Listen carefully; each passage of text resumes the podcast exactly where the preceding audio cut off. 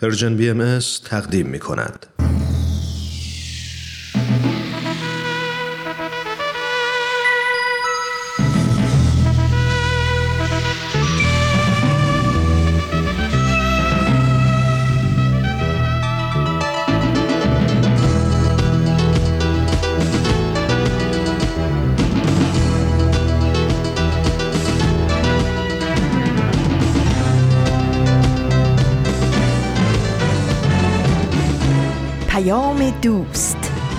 برنامه ای برای تفاهم و پیوند دلها.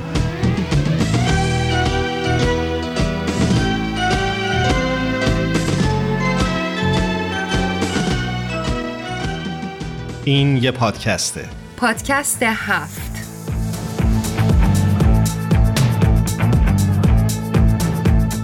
امروز جمعه 28 بهمن سال 1401 خورشیدی.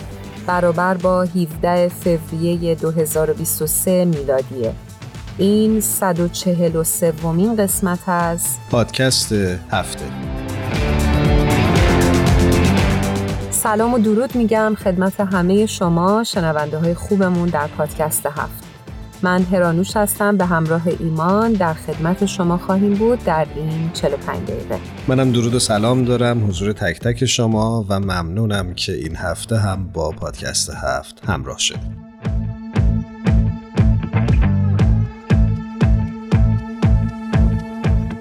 شنونده های خوبمون شما چه دیدگاه و تعریفی از پدیده خیر و شر دارید؟ به نظر شما مرز بین خیر و شر آیا کاملا و همیشه واضح و روشنه یا نه گاهی تشخیص خیر از شر می‌تونه بسیار سخت باشه نقش مسئولیت فردی و وجدان رو در تشخیص خیر از شر چقدر پررنگ می‌بینید؟ ما امروز تصمیم گرفتیم که راجب موضوع شر و ابعاد مختلف اون در زندگی صحبت بکنیم و همینطور چگونگی تشخیصش از امر نیک یا همون خیر. چرا که فکر می‌کنیم این موضوع و این مبحث می‌تونه در فردای ایران بسیار تأثیر گذار باشه. خوشحال میشیم نظراتتون رو از طریق صفحات ما در شبکه های اجتماعی به آدرس Persian BM داشته باشیم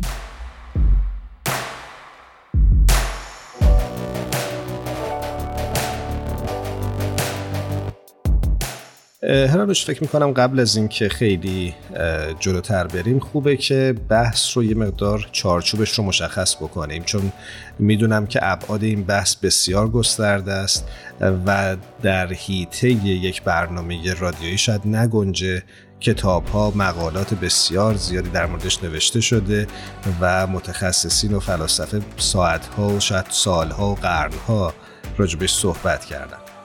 دقیقا ایمان بسیار موافقم. به خاطر اینکه ما سوالات بسیاری می‌تونیم در مورد مسئله شر داشته باشیم. اینکه مفهوم گناه چیه امر اخلاقی چطوری تعریف میشه رابطه شر با بیعدالتی ها و ظلم هایی که در عالم رخ داده و میده چیه. اونجا که اطفال بیگناه به فجی ترین وضع به قتل می‌رسن اونجا که مسئولیت مورد تجاوز قرار می‌گیره. و و و تا ساعت ها ما می‌تونیم در این مورد صحبت بکنیم و در مورد شر صحبت بکنیم. ولی یه چارچوبی به این برنامه بدیم و برنامه رو شروع بکنیم. بسیار عالی. ما فکر می‌کنیم توی این برنامه میشه راجع به این صحبت کرد. چرا گاهی اوقات شر عادی سازی میشه و به نوعی بهش بیتوجهی میشه و در رفتار روزمره یک جامعه کاملا عادی جلوه می‌کنه. و دلیل اینکه این موضوع رو انتخاب کردیم این بود که تصور ما بر این هست که وقتی شر و بدی عادی سازی میشه در جامعه منجر به پدید اومدن چرخه معیوبی میشه که به خشونت و بیاعتمادی و بی اخلاقی دامن می‌زنه. و چون فکر می‌کنیم که فردای ایران در گروه تغییرات بنیادینی هست در این زمینه خوبه که از همین الان راجبش صحبت بکنیم. ابعاد مختلفش رو بشناسیم و از کسانی که در این زمینه کار کردن کمک بگیریم تا جامعه رو بسازیم که در اون مرزهای اخلاقی روشن باشه و بیعدالتی کم کم ازش دور بشه. خب ایمان اگر موافقی این بحث رو همینجا نگه داریم بریم با همدیگه یک ترانه ای از آقای شاهین رشیدی با همدیگه گوش بکنیم و برگردیم سر بحثمون. با کمال میل. یه روز دیدم گم شد جونم دور افتادم از آشیونم. بی خونمونو سرگردونم پریدم از خواب دیدم شب دیدم تاره قصه داس و گندم زاره اما باز دلم امید داره به صبح افتاد. سلطان قلبم نفسهای ایران رویای من مردم شاد ایران. جسم و تن و روح و دار و ندارم فدای ایران. ایران زیبای زیبای زیبا. ایران تنهای تنهای تنها. جوان زند یه روزش که چشما از خاک ایران. شما با 143 ومین قسمت از پادکست هفت همراه ما هستید. من هرانوش هستم به همراه ایمان. منم درود مجدد میگم به همه شما و ممنونم که همچنان ما رو دنبال می‌کنید. ما امروز در مورد عادی سازی شر و بدی صحبت می‌کنیم. و همینطور نقش مسئولیت فردی برای مقابله با اون. وقتی که راجب موضوع برنامه امروز با هم مشورت می‌کردیم به یک کتابی رسیدیم که فکر می‌کنیم کتاب مهمیه برای شروع این بحث. و اون هم کتاب آیشمند در اورشلیم اثر خانم هانا آرنت هست. خانم هانا آرنت یک فیلسوف آمریکایی آلمانی تبار هستند که بسیار بسیار کاراشون رو دوست دارم. من حقیقتش این کتاب رو نخوندم ولی تیکه هایی از این کتاب رو در جاهای مختلفی خوندم. موضوعی که انتخاب کرده خانم هانا آرنت بسیار موضوع ملموسی هست و به نظرم مخاطب با کتاب خیلی سریع ارتباط برقرار می‌کنه. به نظرم یکی از هنرهای بسیار زیبای خانم هانا آرنت هستش. ایمان فکر می‌کنم تو گفتی که این کتاب رو خوندی. اگر که لطف کنی برامون توضیح بدی یه مقدار در مورد این کتاب. مرسی هرانوش آره من چند سال پیش این کتاب رو مطالعه کردم. نکته ای که برای خود من جالب بود این بود که دیدگاهی که خانم هانا آرنت در این کتاب نسبت به مقوله شهر و همینطور عادی سازی و پیش پا افتادگی اون در جامعه مطرح می کنند هم بسیار همونجوری که گفتی ملموس بود و هم در عین حال شاید بشه گفت مناقشه برانگیز چون دیدم که بعدها متخصصین بسیاری کارشناسان بسیاری ایراد گرفته بودند به خانم آرند و ازشون سوال پرسیده بودند که آیا از دیده ایشون نقش مسئولیت فردی امری است پیش پا افتاده یا قابل انکار یا اینکه می‌تونه بسیار مهم باشه در پروسه تشخیص خوبی از بدی. و فکر می‌کنم که این کتاب بسیار کتاب مهمیه و همینطور هواشی که براش ایجاد شد و اگه شما همراهان عزیز فرصت دارید خوبه که این کتاب رو مطالعه بکنید چون که فکر می‌کنم مبحثی که در این کتاب مطرح میشه خیلی به حال روزگار ایران ما می‌تونه مربوط باشه. ایمان به نظرم بیشتر از این توضیح ندیم چون ما مهمان عزیزی رو دعوت کردیم که قرار ازشون در مورد این کتاب بیشتر بپرسیم. بریم باهاشون صحبت بکنیم. حتما بریم با خانم ساناز خسروی در همین ارتباط حرف بزنیم.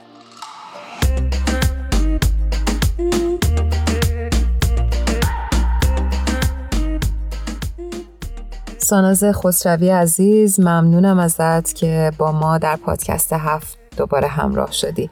درود بر تو. منم به درود میگم ساناز جان به برنامه خودت خوش اومدی. درود بر شما هرانوش جان و ایمان جان و همه شنوندگان و بینندگانتون. خیلی خوشحالم که امروزم در خدمت شما هستم. ما هم همینطور برای اون دسته از شما همراهان عزیز که شاید کمتر با ساناز آشنا باشید بعد بگیم که خانم ساناز خسروی مهندس نرم افزار هستند و همینطور پژوهشگر در حوزه فلسفه دین. ساناز جان همونطور که متوجه شدی ما امروز در مورد مقوله شر و عادی سازی شر صحبت می‌کنیم. وقتی که داشتیم در مورد این موضوع هم فکری می‌کردیم به اثر فیلسوف و نویسنده بسیار معروف آمریکایی آلمانی خانم هانا آرنت با عنوان آیشمن در اورشلیم برخوردیم و دوست داشتیم که یه مقدار در مورد این کتاب با شما صحبت بکنیم. این اثر شاید جواب همه پرسش ها رو نداشته باشه ولی می‌تونه نقطه شروعی باشه برای این مبحث. دوست داریم ازت بپرسیم که از دیدگاه تو چرا این کتاب انقدر اهمیت داره؟ هرانش اگه اجازه بدید قبل از اینکه این بحث رو شروع بکنیم یک بار برای همراهانمون بگیم که این کتاب به فارسی ترجمه شده خانم زهرا شمس ترجمهش کردند و نشر برج. منتشرش کرده که اگه مایل باشن می‌تونن تهیه بکنن و مطالعه کنن. مرسی. حالا راجع به کتاب آیشمن در اورشلیم که خانم هانا آرنت همونطور که گفتیم فیلسوف آلمانی آمریکایی و یهودی نوشتن.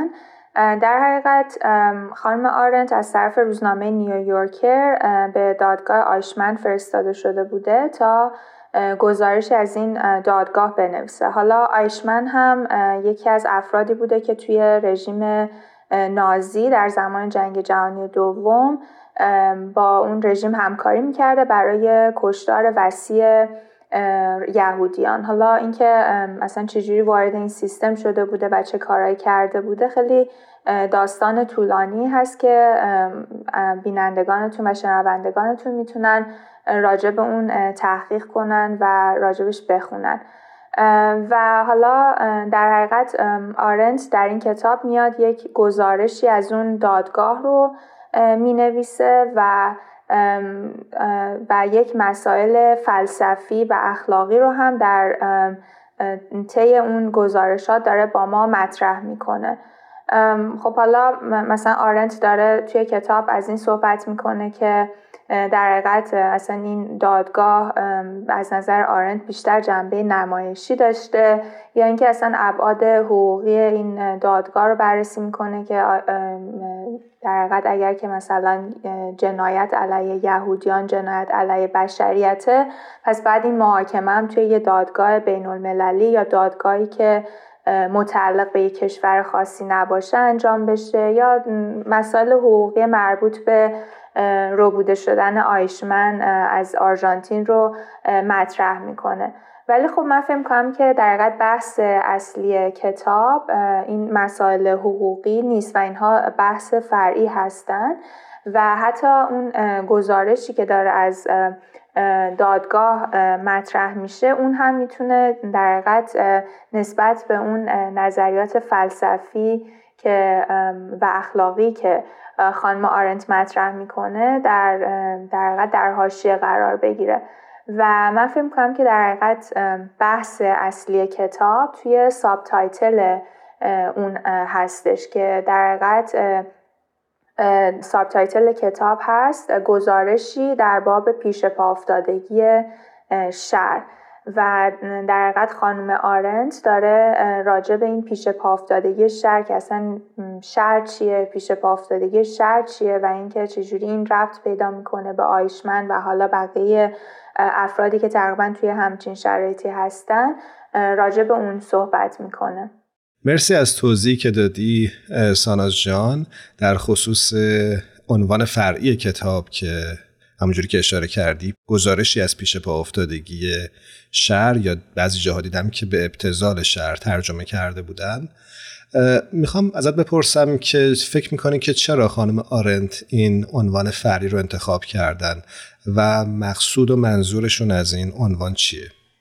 حالا قبل از اینکه به سوالتون جواب بدم فقط می‌خواستم بگم که من اصلا متخصص توی زمینه آرنت و یا فلسفه ایشون نیستم یا اصلا بحثای عمیق فلسفه اخلاقم زیاد باش وارد نیستم. ولی این کتاب از نظر من این کتاب جالبی بود و می‌تونه در حقیقت یک نقطه شروعی باشه برای اینکه اون خواننده و اون کسی که داره کتاب رو مورد بررسی قرار میده بره دنبال این مباحث فلسفه اخلاق یا نقش فردی در شر یا جرم و جنایت.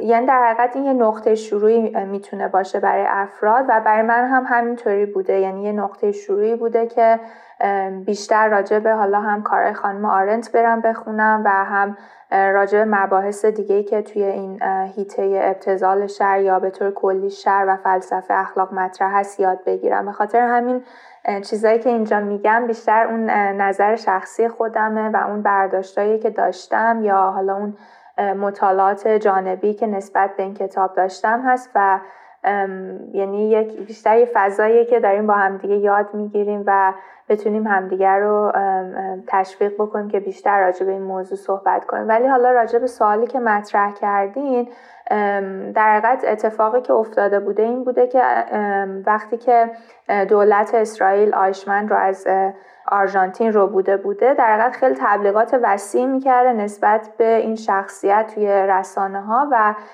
خیلی یعنی شخصیت اهریمن صفت یا شیطانی صفتی رو از آیشمن بسازه. و خب خانم آرنت هم تحت تاثیر این تبلیغات همچین چهره یا از آیشمن داشته توی ذهنش. ولی وقتی که میره و توی دادگاه حاضر میشه و آیشمن رو برای اولین بار می‌بینه در حقیقت تمام اون پیش زمینه ذهنی که داشته از آیشمن به عنوان حالا یه شخصیت اهریمن صفت یا ذاتا شروری از ذهنش فرو میریزه و در حقیقت می‌بینه که این آیشمن یه شخص معمولیه و حالا توی کتاب هم ذکر می‌کنه که اون روانشناسانی که آیشمن رو مورد مطالعه قرار دادن یا معاینه قرار دادن نتونستن که مشکل روانی برای این شخص پیدا بکنن و گفتن که این شخص به لحاظ روانی در سلامت کامل بوده و تونسته که این جنایت ها رو انجام بده. و در حقیقت این تصویر ذهنی خانم آرنت از آیشمن به عنوان یه شخصیت اهریمنی فرو میریزه و اون رو یک انسان معمولی می‌بینه. یه انسانی که حتی هنوز انگار که متوجه نیست که چه جنایت عظیمی و انجام داده و خودش رو در حقیقت توی بازجویاش و توی اون جلسات دادگاه هنوز هم مثل اینه که داره مثل یه کارمند داره صحبت می‌کنه و هیچ احساس بدی یا گناهی نسبت به اون عملی که انجام داده نداره یا اینکه اصلا هیچ احساس بدی نسبت به اون افرادی که دارن اونو محاکمه می‌کنن هم نداره. و در حقیقت فقط انگار که اون داشته به یک وظیفش عمل می‌کرده که حالا اتفاقا توی اون شرایطی که این کار رو انجام داده نه تنها وظیفش بوده بلکه داشته از قانون هم اطاعت می‌کرده و در حقیقت وظیفه قانونی و کاریش بوده و خود خانم آرنت هم میگه که در حقیقت آیشمن یه کارمند ساده بوده که برای اینکه حالا ترفی بگیره دست به چنین جنایاتی زده بوده و در حقیقت هیچ انگیزه ایدئولوژی نداشته نسبت به اون کاری که انجام می‌داده. سانوز جان مرسی از توضیحت. داشتم فکر می‌کردم که اگر از دیدگاه خانم آرنت آیشمند از لحاظ روحی فرد بیماری نبوده چطوری قادر بوده که به همچین جنایت بزرگی دست بزنه؟ و یا اگه بخوایم به طور کلی سوال بپرسیم اینکه چطور آدمهایی به وجود میان در جوامع که از نظر روحی هم سالم هستن. باز هم می‌تونن دست به همچین جنایاتی بزنن و همچنین بیعدالتی هایی رو بکنن. مرسی رانوشا این خیلی سوال مهمیه و حالا من خودم که کتاب رو میخوندم و بعدا بیشتر راجع به این سال فکر کردم و مباحث دیگه هم خوندم در حقیقت البته من فکر می‌کنم که خانم آرنت داره مثلا یکی از جنبه های این که چرا انسان ها دست به چین جنایاتی می‌زنن و مطرح می‌کنه و قطعا توی سیستم نازی یا توی سیستم های دیگه لزوما آدم ها همیشه آدم های عادی نیستن که دست به جنایت می‌زنن. یا برای اطاعت از مافوقشون فقط نیست که دارن دست به جنایت می‌زنن. خب یعنی می‌دونیم که توی خیلی از سیستمای توتالیتر یا سیستمای بسته خب خیلی از اوقات اون انگیزه انسان ها اون جنبه های ایدئولوژیکه. ولی حالا اگر که بخوایم که برگردیم به این دادگاه آیشمن یا اون موضعی که خانم آرنت داره مطرح می‌کنه باید راجع به یه مفهومی صحبت کنیم به اسم شر رادیکال که در حقیقت این مفهوم شر رادیکال رو کانت مطرح می‌کنه و در حقیقت توی شر رادیکال مطرح میشه که نیت افراد مهمه. یعنی شما یه نیت شر دارین و می‌دونین که کارتون اشتباهه ولی بازم دست به اون کار می‌زنید. حالا و این در حقیقت متفاوته با اون زمانی که شما خب حالا تحت شرایطی دارین یک عمل شریرانه ای رو انجام میدین. ولی مسئله که خانم آرنت مطرح می‌کنه میگه که لزوما نیت مهم نیست. یعنی این نیست که همه این افرادی که می‌خواستن که دست به چنین جنایتی بزنن یا آیشمن که می‌خواسته دست به چنین جنایتی بزنه در حقیقت نیت اون رو هم داشته و در حقیقت میگه که یه انسان معمولی هم می‌تونه دست به چنین شر رادیکالی بزنه. و حالا در حقیقت اون دلیلی که خانم آرنت مطرح می‌کنه که چجوری افراد معمولی می‌تونن همچین جنایت مهیب و هولناکی انجام بدن. اینه که از نظر خانم آرنت عدم اندیشیدن و عدم قضاوت صحیح است. یعنی خانم آرنت مطرح می‌کنه که وقتی که ما نتونیم راجع به اون عواقب کاری که قرار انجام بدیم یا راجع به قربانیان اون عملمون حالا توی این مورد اون یهودیانی که آیشمن باعث مرگشون و کشتارشون شده بود فکر بکنیم و اینکه فکر بکنیم که این عملی که من انجام میدم عواقبش چه خواهد بود و بعدش یک برگردم رجوع بکنم به وجدان اخلاقی خودم و بتونم بر اساس اون یک قضاوت صحیح داشته باشم این باعث میشه که افراد دست به چنین جنایتی بزنن. و در حقیقت قضاوت مستقل قضاوتی است که بدون در نظر گرفتن نظر موافق یا اون شرایطی که انسان ها توش هستن دست به یک رجوع می‌کنن به وجدان اخلاقی خودشون و تصمیم می‌گیرن که یک قضاوت مستقلی داشته باشن. و در حقیقت میگه که آیشمن یا افرادی نظیر آیشمن نتونستن که همچین کاری کنن و به خاطر همین تونستن که دست به چنین جنایات مهیب و بزرگی بزنن. ساناز جان وقتی داشتی راجع به این موضوع صحبت می کردی شاید برای خود من و خیلی از کسایی که حالا با این مبحث کمی آشنا شده باشن این بحث پیش میاد که دیدگاه خانم آرند نسبت به مسئولیت فردی چیه؟ اگر ما همیشه فکر بکنیم که فرد بخشی از سیستم یا بخشی از جامعه است و اون راهی رو دنبال می‌کنه که جامعه یا سیستم بهش تحمیل می‌کنه پس میشه این رو گفت که او هیچ وقت مسئول اعمالی که انجام میده نخواهد بود. در صورتی که ما می‌دونیم در دنیای واقعی اینطور نیست و هر فردی مسئولیت داره نسبت به میزان درک و همینطور جایگاهی که درش قرار گرفته. و دوست دارم که بحث امروزمون رو با همین سوال تموم بکنیم. چون می‌دونم این بحث می‌تونه خیلی ادامه پیدا بکنه ولی وقت برنامه ما کوتاه هست. اگه راجع به این صحبت بکنید چون فکر می‌کنم به اوضاع امروز جامعه ایران هم می‌تونه خیلی مرتبط باشه. دقیقا یعنی وقتی هم که من خودم قبل از اینکه کتاب بخونم راجع به کتاب شنیدم یعنی اولین سوالی که اومد توی ذهنم این بود که پس مسئولیت فردی چی میشه؟ یعنی همیشه آدم ها نمی‌تونن خودشون رو بری بدونن و مسئولیت رو بندازن به گردن مافوقشون یا اینکه فقط داشتن صرفا یک عملی و اطاعت می‌کردم. می‌دونی؟ یعنی حتی مثلا توی دیانت بهایی هم که ما اطاعت از حکومت داریم می‌دونی؟ یعنی اطاعت از حکومت تا اونجایی هست که با اون اصول اساسی دینی ما مخالفت نکنه. می‌دونی؟ یعنی مثلا اگر که یک حکومتی به شما بگه که آدم بکشید ولی این یعنی قطعا از اون حکومت نمیشه اطاعت کرد. ولی حالا برای اینکه جواب این سوال رو پیدا بکنیم من یک مقاله از خانم آرنت دیدم تحت عنوان حالا انگلیسیشو میگم Personal Responsibility Under Dictatorship که حالا اگه بخوایم ترجمه فارسیشو بگیم مسئولیت فردی تحت نظام های حالا توتالیتر یا دیکتاتوری و در حقیقت یک مقاله است که خانم آرنت بعدا بعد از اینکه این کتاب رو منتشر کرد و خیلی های زیادی به کتاب شد در حقیقت اون رو می نویسه و توی اون استدلال می‌کنه که افراد توی نظام های توتالیتر برای اینکه بتونن اون آزادی خودشون آزادی هم اون فریدم حفظ بکنن یک مسئولیت فردی دارن.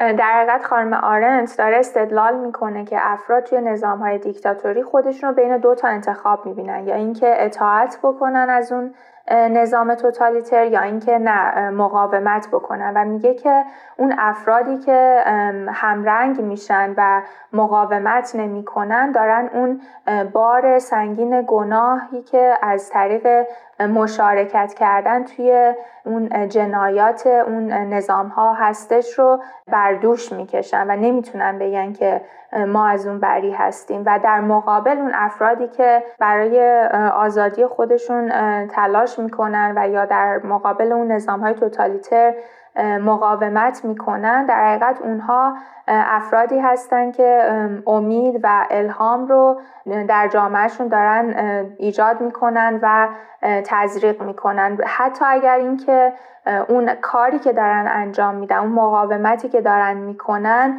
یک نتایج ملموسی با خودش نداشته باشه. و اون میگه که این نظام های توتالیتر میان ماهیت و طبیعت اون قدرت سیاسی رو از بین می‌برن و در حقیقت برای افراد این امکان رو از بین می‌برن که اونها بتونن به صورت گروهی با همدیگه فعالیت بکنن و اون رژیمشون یا اون نظامی که تحت سلطش هستن رو بخوان مورد سوال قرار بدن. به خاطر همین اون نقش مسئولیت های فردی اتفاقا پررنگتر میشه و اون مسئولیت فردی میشه به عنوان تنها وسیله ای که اون افراد می‌تونن با اون نظام های توتالیتر مقابله بکنن برای اینکه اون انسانیت خودشون و اون دیگنیتی خودشون رو شرافت خودشون رو بخوان حفظ بکنن و نه تنها شرافت خودشون و انسانیت خودشون بلکه خیلی از اوقات اون اکت اون عمل فردیشون می‌تونه باعث حفظ کردن آزادی شرافت و انسانیت بقیه افراد توی اون اجتماع هم بشه. خیلی خیلی سپاسگزارم ازت. این بحث بسیار طولانیه و میشه از ابعاد مختلفش بهش پرداخت. برای اون دسته از شنونده هایی که علاقه مند هستن به این موضوع اگر دوست دارید این موضوع رو دنبال بکنین خیلی خوبه که به منابع موجود سری بزنید و بیشتر مطالعه بکنید. خب ساناز جان همونجوری که خاطرت هست ما در انتهای برنامه همیشه از مهمانانمون می‌خوایم که یک ترانه رو به انتخاب خودشون به شنونده های این رسانه تقدیم کنن. تو چه ترانه ای رو انتخاب می‌کنی؟ من دوست داشتم که آهنگ بلبل از خانم نیاز نواب رو انتخاب کنم. بسیار عالی. قبل از اینکه ترانه خانم نواب رو با هم بشنویم یک بار دیگه ازت سپاسگزارم و امیدوارم هر جا هستی خوب و خوش باشی. ممنون از شما و همه بینندگان و شنوندگانتون تا دیدار بعدی. متشکریم ازت. خدا نگهدارت.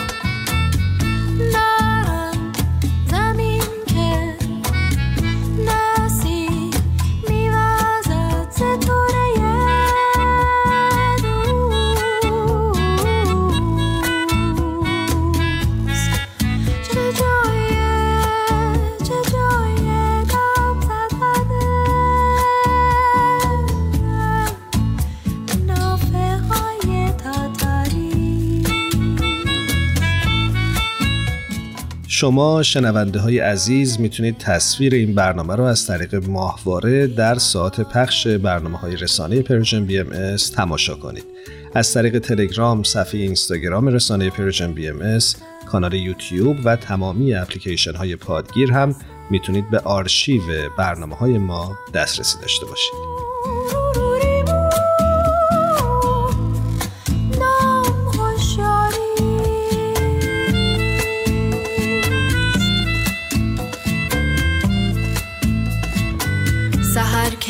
کرشمه چشمت به خواب می دیدم. زهی مرا تب خوابی که به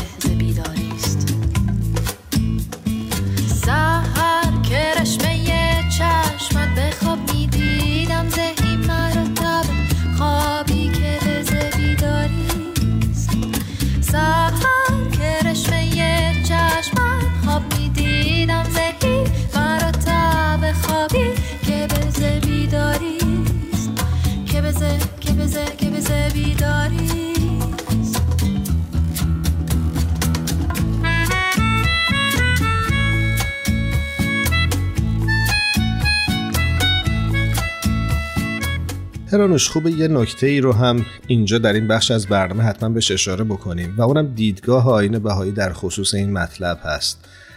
تا جایی که من می‌دونم در آین بهایی شر یک امر ذاتی در جهان نیست و حضرت عبدالبها فکر می‌کنم در بیانی به سراحت به این امر اشاره می‌کنن. بله ایمان خاطرم هستش که در کتاب مفاوضات حضرت عبدالبها فرمودن که در وجود شر نیستش و یک جایی توضیح میدن که کوری عدم بسر است یعنی کوری عدم دیدن است. کری هم عدم سم است فقر عدم قناس مرض عدم صحت است موت عدم حیات است ضعف عدم قوت است. و فکر می‌کنم در ادامه همین مطلب هست که حضرت عبدالبها اشاره می‌کنند. آنچه که در جهان هستی خیلی از اوقات به عنوان شر ازش یاد میشه به ذات شر نیست. و مثال می‌زنن اگر نیشمار رو ما در جهان به عنوان شر ازش یاد می‌کنیم نیشمار لزوما برای خود این جاندار شر محسوب نمیشه بلکه حتی یکی از ملزومات ادامه حیات هست. ولی وقتی که در تقابل با زندگی ما قرار می‌گیره تبدیل میشه به موضوع شر و شاید از همین بشه نتیجه گرفت که مفهوم شر یک مفهوم نسبی است در آینه پدیده های مختلفی که در جهان هست. دقیقا خیلی خیلی من مثال های حضرت عبدالبها رو دوست دارم چون از عالم طبیعت بسیار زیبا استفاده می‌کنن و خیلی خیلی احاطه دارن به این مطالب. اگه موافقی بحث رو اینجا نگه داریم چون که اشاره می‌کنن بهمن و فرانک روی خط منتظر ما هستن. بله بریم با دوستان عزیزمون در این مقوله صحبت بکنیم و ببینیم که نظرشون در این باره چی هست.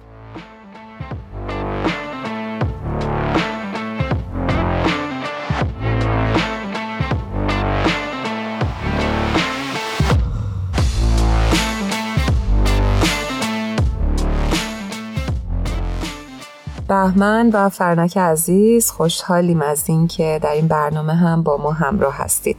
دوستان خیلی خیلی خوش اومدید. بهتون درود میگم و خوشحالم که باتون صحبت می‌کنم. عرض ادب و درود و احترام به دوستای خوبم در پادکست هفت به همکاران عزیز در Persian BM و به شنوندگان خوب این برنامه. سلام عزیزان ممنونم از خوش آمدگوییتون. در خدمت شما و عزیزانی که صدای ما رو میشنون هستم. همونطور که در جریان هستید ما امروز در مورد مسئله بسیار مهمی صحبت می‌کنیم که فکر می‌کنم دغدغه بسیاری از افراد در ایران امروز ما باشه. و اونم اینه که پدیده بیعدالتی در جامعه ایران بسیار عادی سازی میشه آیا شما هم تجربه مشابهی داشتید و اینکه اینجوری سوال بپرسیم که نظرتون در این باره چی هستش؟ بهمن جان با شما شروع می‌کنیم. موضوع خیلی قابل تعملی انتخاب شده برای پادکستمون. و امیدوارم بتونم اون چی که الان در ذهنم میگذره رو با جملات درست و با تقدم و تأخر درست باهاتون به اشتراک بذارم. عزیزان در این ارتباط در ارتباط با سوالت هممون تجربه کردیم. هنوز هم داریم تجربه می‌کنیم.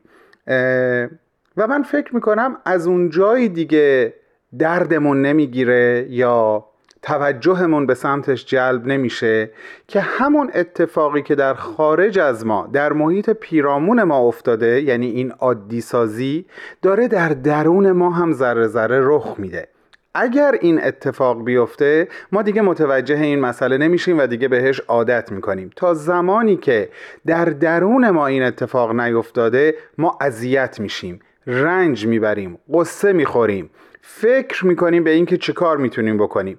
پس تا زمانی که این چیزا با ماست ما خیلی ارزشمندیم.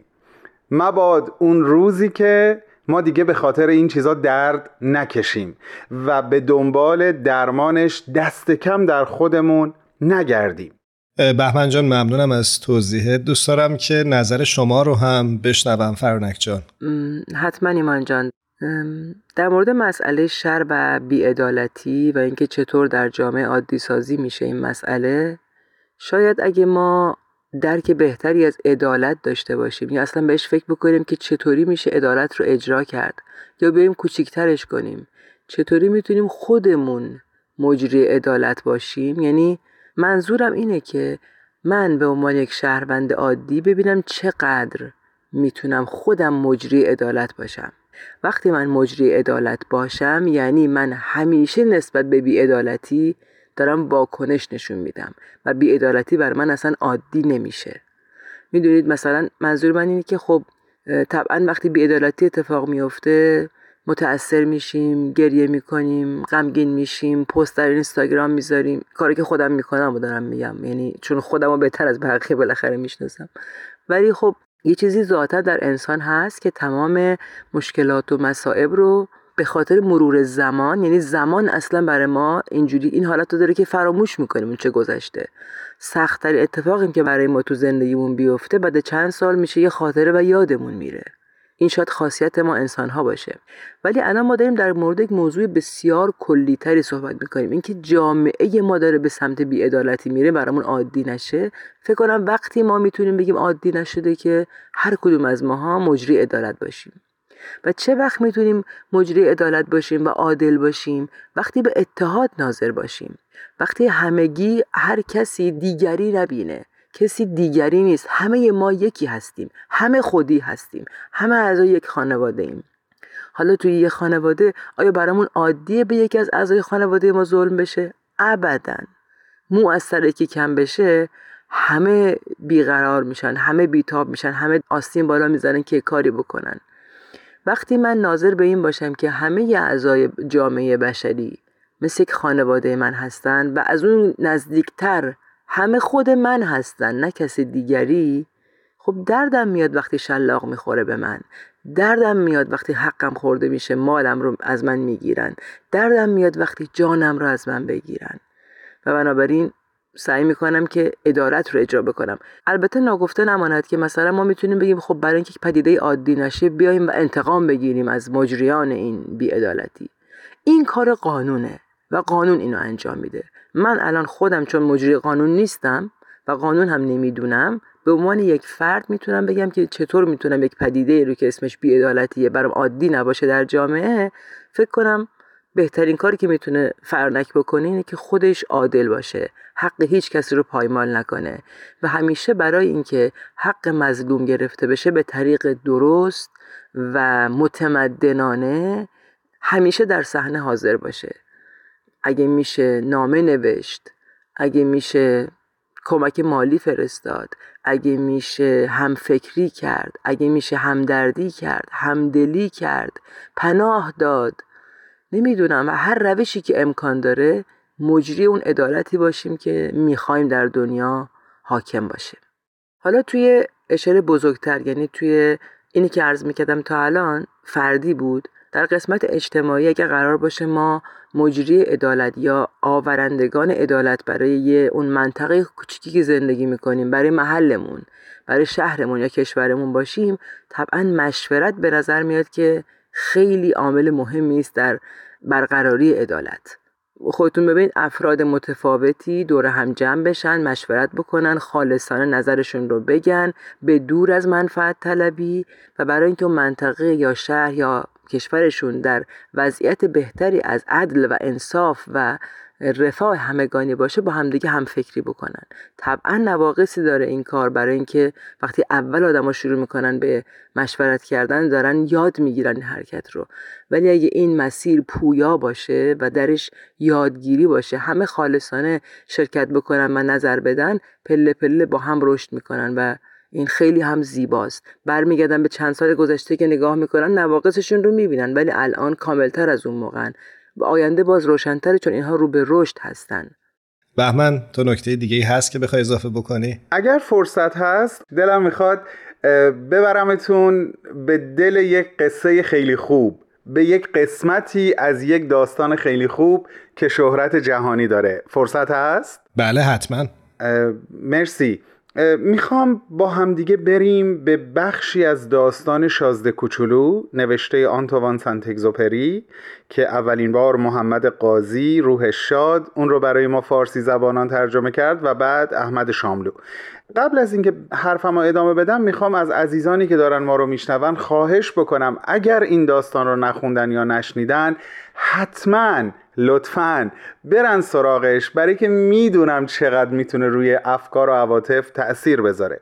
حالا از این دعوت که بگذریم می‌خوام بگم یک جایی مسافر کوچولو از خلبان می‌پرسه اون بره که گلا رو می‌خوره نهالهای باوباب رو هم می‌خوره.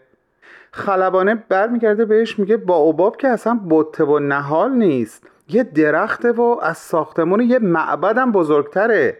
بعد مسافر کوچولو یا شازده کوچولو میگه که آره ولی باوباب هم از بطگی شروع می‌کنه به رشد کردن اینطور نیست؟ و بعد خلبان یهو به خودش میاد که میگه آره راست میگه. اونم از وقتی که خیلی خیلی کوچیکه رشد می‌کنه و بعد می‌فهمه که چرا شازده کوچولو نگران رشد با هاست به خاطر که سیارش خیلی کوچولوه و اگر با ها رشد بکنن و او به موقع اونها رو قطع نکنه به شدت به خاک سیاره آسیب می‌زنن و در انتها این جمله رو میگه که اگر تعداد با خیلی زیاد باشن حتی می‌تونن کل سیاره رو از هم متلاشی بکنن. بیایم به این فکر بکنیم که اگر اون سیاره سمبولی باشه برای قلب ما خاکش سمبولی باشه برای حاصل خیزی قلب ما و اون با اوباب ها اون درخت های تنومند با اون ریشه های محکم در واقع همین شر یا شرهایی باشند که ما خیلی باید مواظب باشیم که در قلب ما ریشه نکنن اگه حواسمون پرت بشه اگه تا زمانی که هنوز یک نهال کوچیک هستن اونا رو در قلبمون ریشهکن نکنیم یک جایی ممکنه کلا کار قلب ما رو بسازن و ازش هیچی باقی نذارن. چه مثال فوقلاده ای زنده باشی. برای همین به هر کسی که می‌رسم یا الانی که این فرصت رو دارم از عزیزان خواهش می‌کنم این داستان رو بخونن یا اون رو سرچ بکنن مثلا تو یوتیوب یا هر جایی و بشنونش چون می‌دونم که چقدر تأثیر گذاره حتما همینطوره. از شما دو عزیز نهایت تشکر رو داریم. ممنونیم که همیشه با پادکست هفت همراهی می‌کنید. روز روزگارتون خوش باشه. ممنونم از شما ایمان جان. هرانوش عزیزم که ما رو من و بهمن رو به این برنامه دعوت می‌کنید. این فرصت رو به ما می‌دید که ما هم پیش شما باشیم و هم پیش شنوندگان عزیز. انشالله که روز و روزگار خوبی در پیش روی همگی شما دوستان عزیزم باشه. شب و روز شما هم خوش و خدا پشت و پناه خودتون و همه افکار و عواطفتون. خدا نگهدار بچه ها.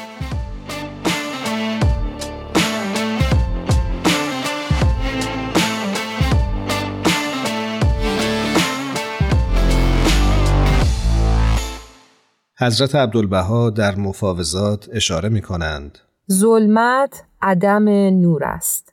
وقتی که نور نیست ظلمت است. نور امر وجودی است. لکن ظلمت امر وجودی نیست بلکه عدمی است. بسیار سپاسگزاریم از تک تک شما عزیزان که تا پایان برنامه پادکست هفته امروز با ما همراه بودید. بار دیگه از تهیه کننده های خوب برنامهمون تارا، میساق، پگاه و شایان عزیز نهایت تشکر رو داریم که همیشه ما رو در این امر یاری می‌کنن. با همه شما دوستان عزیزمون در پادکست هفت خداحافظی می‌کنیم. هر کجا که هستید دلتون شاد باشه. شب و روزتون خوش.